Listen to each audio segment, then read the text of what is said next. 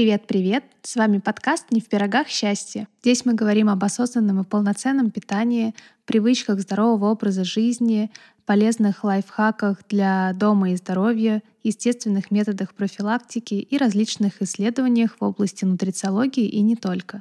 Меня зовут Алина, я нутрициолог и автор этого подкаста. И я уверена, что питание во многом влияет на нашу энергию, качество жизни и настроение.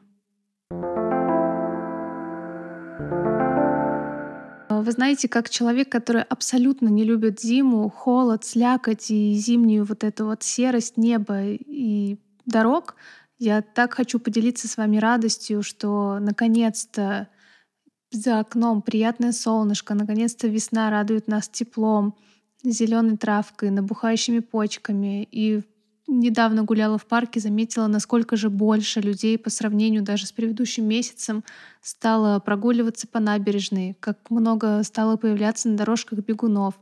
И такое времяпрепровождение, конечно, не может не радовать. Это замечательно совершать вечерние прогулки по парку, быть как можно больше времени на свежем воздухе. Это на самом деле одна из самых классных привычек, а, которые можно себе придумать. Так вот, и в связи с этим я подумала, что, наверное, с прогулками еще и возвращаются уличные пикники, а, желание перекусить на улице или поесть что-то на ходу по дороге к метро или по дороге на работу. Я думаю, есть из вас те, которые грешат едой на ходу или в спешке. Поэтому сегодня мы поговорим о том, почему все же не стоит есть на ходу и как мы можем улучшить процесс пищеварения путем сосредоточения внимания на процессе приема пищи.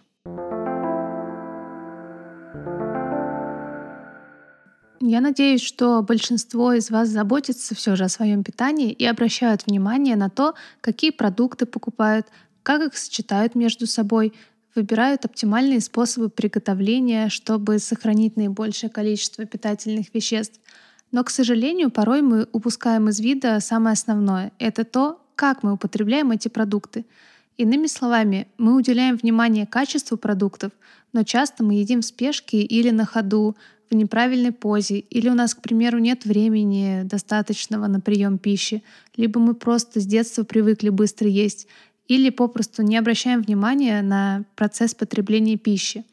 Хотя в действительности то, как мы потребляем пищу ежедневно, не менее важно, чем внимание к продуктам, которые мы едим.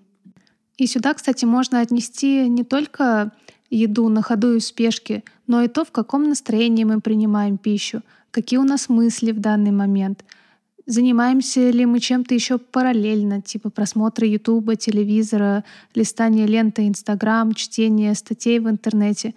То есть в целом процесс потребления пищи, задумайтесь, чем он у вас еще сопровождается. Давайте визуализируем. Представьте себе картину. Сидит человек с тарелкой, с порцией пищи, но при этом его глаза направлены в телевизор, одна рука листает фотографии в Инстаграме, другой рукой он держит вилку, в его голове мысли о работе, предстоящих делах, задачи, какие-то планы. И вот во всем этом он сидит ест — можно ли сказать, что это нормальный полноценный прием пищи? Ну, такое себе. Ну и что, скажете вы? Да какая вообще разница, как есть? Перед телеком, на бегу, в спешке, на улице, за столом. Ну типа главное же энергии закинуться, правильно? Питательные вещества дать организму. К сожалению, не все так просто.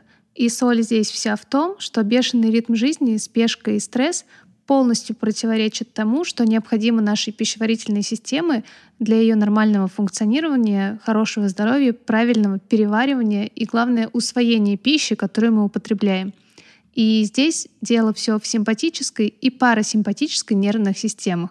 Если описать их коротко, то симпатика отвечает за напряжение, а парасимпатика отвечает за расслабление. Так вот, пищеварение контролируется именно парасимпатической нервной системой, когда мы расслаблены и останавливаемся, чтобы поесть. А когда мы испытываем стресс, находимся на ногах или занимаемся другими делами, куда-то бежим, торопимся, переживаем, то организм активирует симпатическую нервную систему.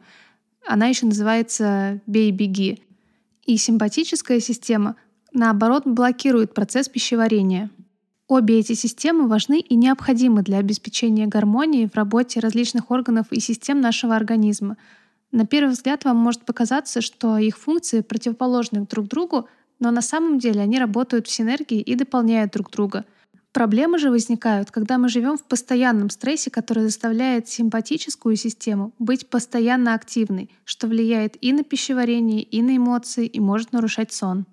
Симпатическая нервная система отвечает за выработку адреналина, когда идет интенсивная работа. Когда организм находится в стрессовой ситуации, она стимулирует выработку энергии. При работе симпатической нервной системы у человека учащается сердцебиение, ускоряется дыхание, повышается давление и доставляется меньше крови к пищеварительной системе.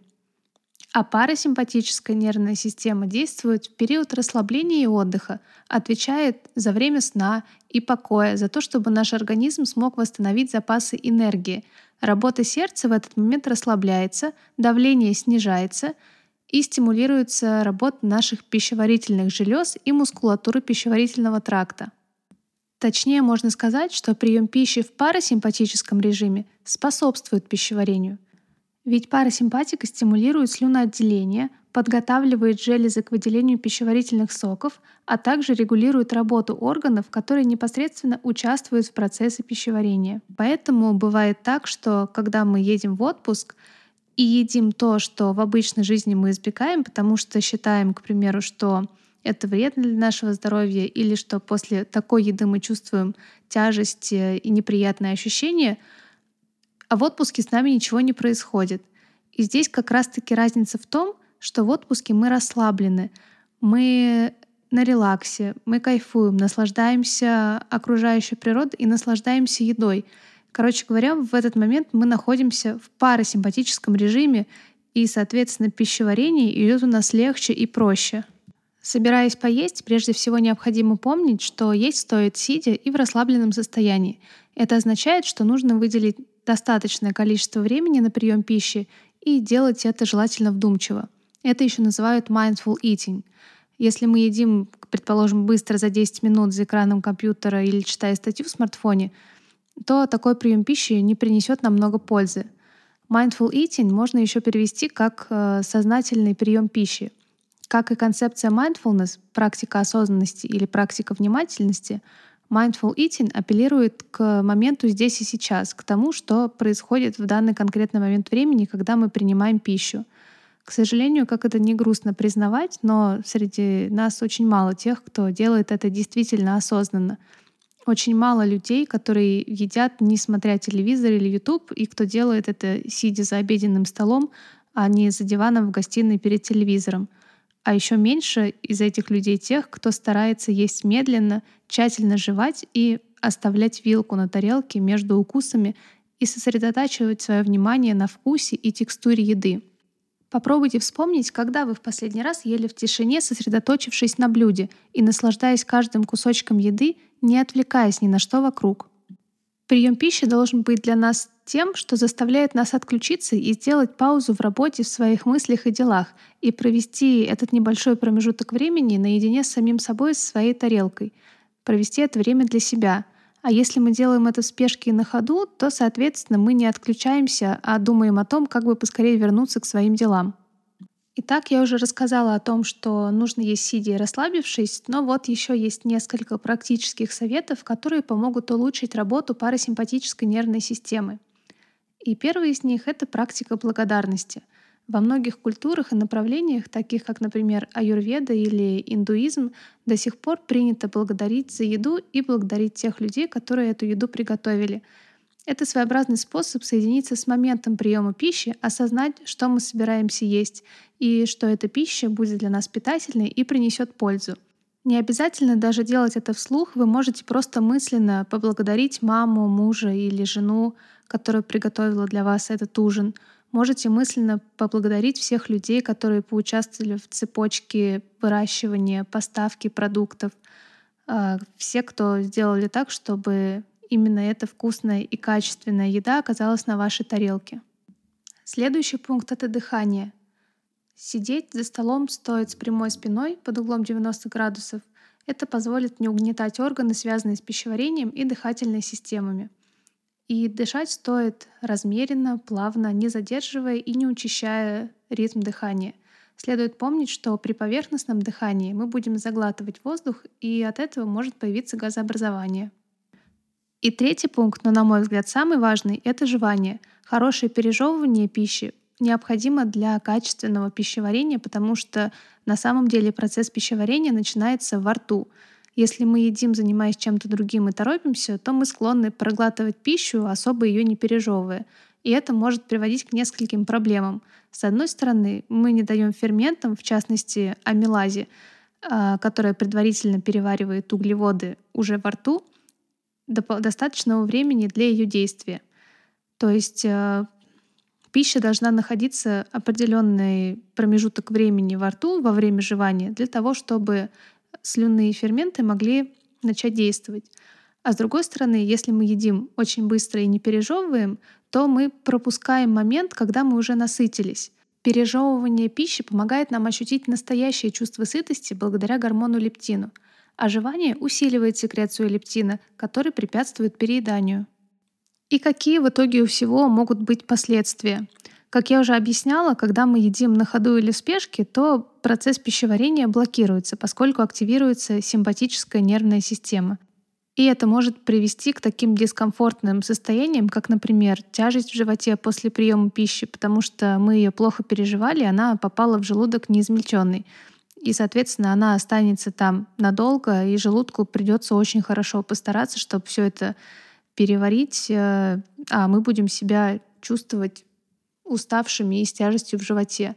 Часть питательных веществ может не усвоиться, и на выходе вы получите непереваренные кусочки пищи. Другие неприятные последствия — это газы, отрыжка, боль в животе, потому что когда мы едим слишком быстро, то заглатываем воздух, как я уже говорила.